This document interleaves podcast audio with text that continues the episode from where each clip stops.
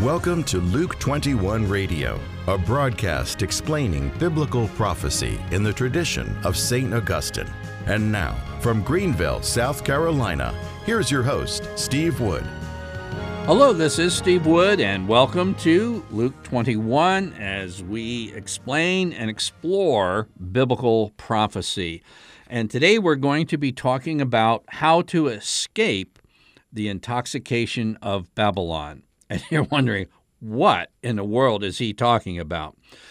In the book of Revelation, chapters 17 and 18, has an extended warning of a demonic world system seducing the nations, the national rulers, uh, world commerce, in fact, the populations of the world. It was called Babylon's wine is intoxicating people so that they, in a sense, losing their reason and being sucked into a system that is antichrist. And Revelation 17 and 18 contain this strong warning about Babylon. And just so you know, you just turn the page to Revelation 19, it talks about the second coming of Christ. So the importance of this is important in every age, and it intensifies towards the end of time. Now, when St. John wrote the book of Revelation, Babylon hadn't been around for about, what, five centuries or so. And Babylon hasn't been around for now 2,500 years, about. And yet there's that stern warning that you would be very smart to heed. Because, as I explained in our previous episode when I introduced this whole concept of Babylon being a current world system, it's like the movie The Matrix, where uh, people are connected to this false system and they don't even realize it. And so we have a very stern command in Revelation 18, verse 4. Then I heard another voice from heaven saying, Come out of her, my people. In other words, you've got to separate from Babylon, lest you take part of her sins, lest you share in her plagues, for her sins have heaped high as heaven, and God's on his way to judge her. So separate. Now, there's a precursor in the Old Testament for this. Remember, St. John was writing in the first century. Well, Jeremiah was writing while the captivity in Babylon, the actual Babylon, was taking place. The nation Israel was uh, sinful, and the people in Judah, the southern kingdom, were deported as prisoners and taken to Babylon for 70 years. But after their freedom was announced, guess what? Hmm, you know, pretty comfortable here. I mean, you know, it has all the creature comforts that we didn't have back in Israel. And there's a lot of prosperity here. And we didn't have quite such prosperity back in Israel. And, you know, we kind of like it. We're kind of settling down.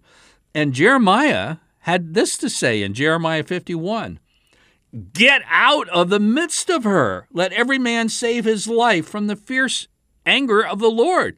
Get out of Babylon. And so, both Old Testament, the actual Babylon, and then in the New Testament, you have the same exhortation, and this is a command, this loud voice from heaven get out of Babylon. And I'm making the claim very strongly that Babylon still exists. When John was shown Babylon in a vision, he marveled greatly, and the angel showing it to him says, Why marvel? This has been around. Why didn't you know this? Why didn't you see this? And John was a holy man. So the question is in our day, well, where do we go? Come out of Babylon. Where were we supposed to go? We're supposed to move someplace? What are we supposed to do?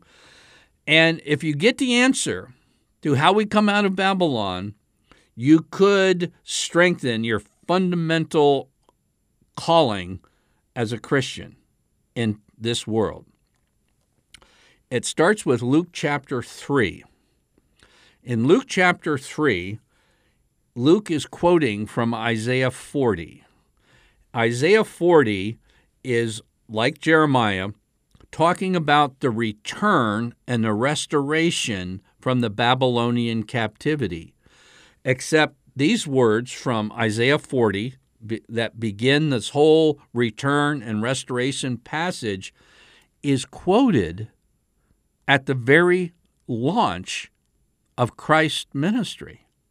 In Luke chapter 3, it begins with, As it is written in the book of Isaiah, the voice of one crying in the wilderness, Prepare the way of the Lord, make his path straight. And it talks about every valley shall be filled, every mountain and hill be brought low. In other words, it's like making a superhighway out of Babylon to return to Jerusalem. Now, Dr. Beale, who you know I, I appreciate a lot for his understanding of the book of Revelation, and one of the prime reasons why his expertise is how the New Testament uses Old Testament citations. And he says you need to dig into the Old Testament citation to see the context to understand its implication in the New Testament. And so the Old Testament context, again, is coming out of Babylon and returning and restoring the nation Israel. And Dr. Beale says these verses from Luke chapter 3 are basically the key to unlocking both the Gospel of Luke and Acts. Luke and Acts were designed to be read together. And what's it talking about? Prepare the way of the Lord. Now, there was no such thing as the Roman Catholic Church by that title as the early church started. In fact, um, it wasn't, to my knowledge, at least I don't have any written record of it, and I have a pretty good collection of the early fathers, there's no Christian church. The earliest Christian description of what Christianity is was simply this the way. The church in Acts was called the way. And where did it come from? came from, well, Luke chapter 3 and verse 4. Prepare the way of the Lord. Where did that come from? Isaiah 40. What's that talking about? Coming out of Babylon. And what happened is that the Jews got very comfortable in Babylon, and only a remnant returned willingly. And the rest were very happy to stay there in bondage. They were prisoners deported to Babylon and they just accommodated themselves. They settled down. And what is this all saying? That Luke is beginning with this quote from Isaiah 40 it's returning from Babylon. What is John saying? Come out of Babylon. Why is Christianity described as the way? Why does the Didache, the Didache is simply a, a word almost straight from the Greek, means teaching, the teaching of the 12 apostles. And it's one of the, if not the earliest or one of the earliest writings we have outside the New Testament. And it begins with there are two ways. And you've heard me say in probably uh, uh, this Luke 21 broadcast and Faith and Family broadcast if I had a youth group today, one of three components I would use would be the Didache and teaching these two ways. Because this is the concept. The exhortation in the end of Revelation, as things, the Antichrist is doing his thing, um, the evil spirits are re released in the world for a short time before the second coming, and the warning is get out of Babylon. How do you do that?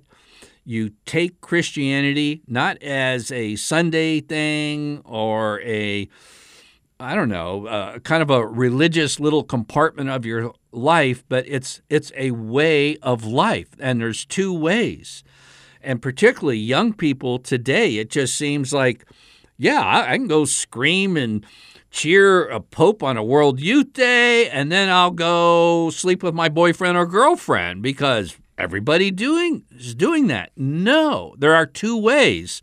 One way leads to death, one way leads to life. One way leads to destruction, one way leads to eternal life. There are two ways, and Christianity is the way. And the idea is the return from the Babylonian captivity is, in a certain sense, very much ongoing in the new covenant. It's only a remnant returned. And the whole Christian life is this coming out of Babylon, following Christ as the way. In Revelation 17, Babylon is called Babylon the Great. In Daniel 4, remember, Daniel was a prisoner with his fellow companions in Babylon, and the pagan king Nebuchadnezzar says, Is not this great Babylon? The same words that John is using. And what did Daniel do? He couldn't leave. You see, he couldn't leave physically. So the question is, where do we move to? New Zealand or someplace? And um, you know, how do we get away from Babylon? Well, Daniel is the model for doing it. How do we survive in, in, a world intoxicated by Babylon's influence? Well, Daniel couldn't leave, but you notice he didn't eat the king's food.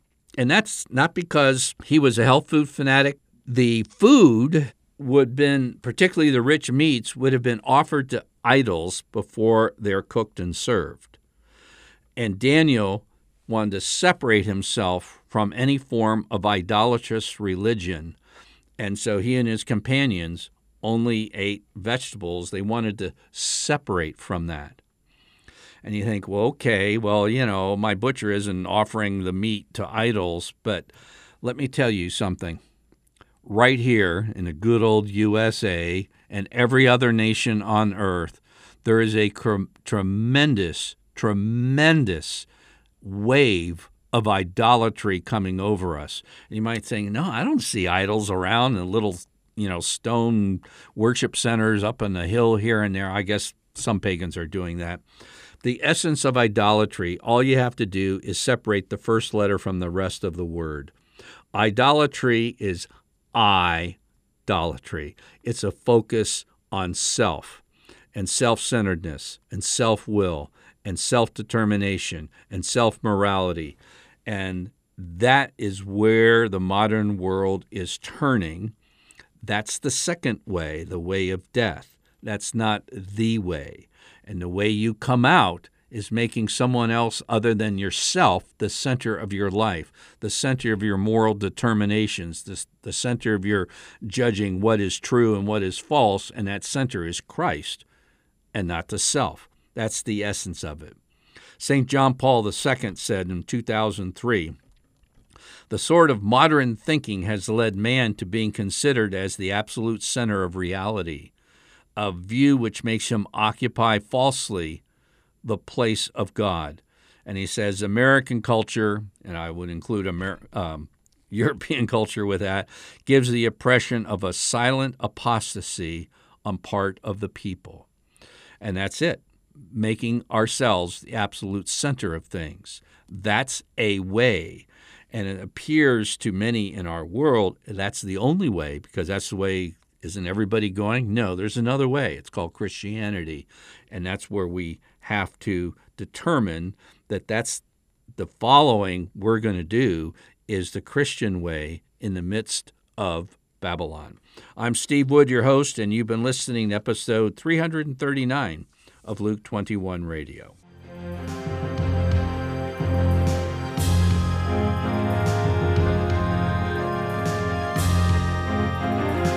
Luke 21 is a radio outreach of Family Life Center International. Visit us online at luke21.com.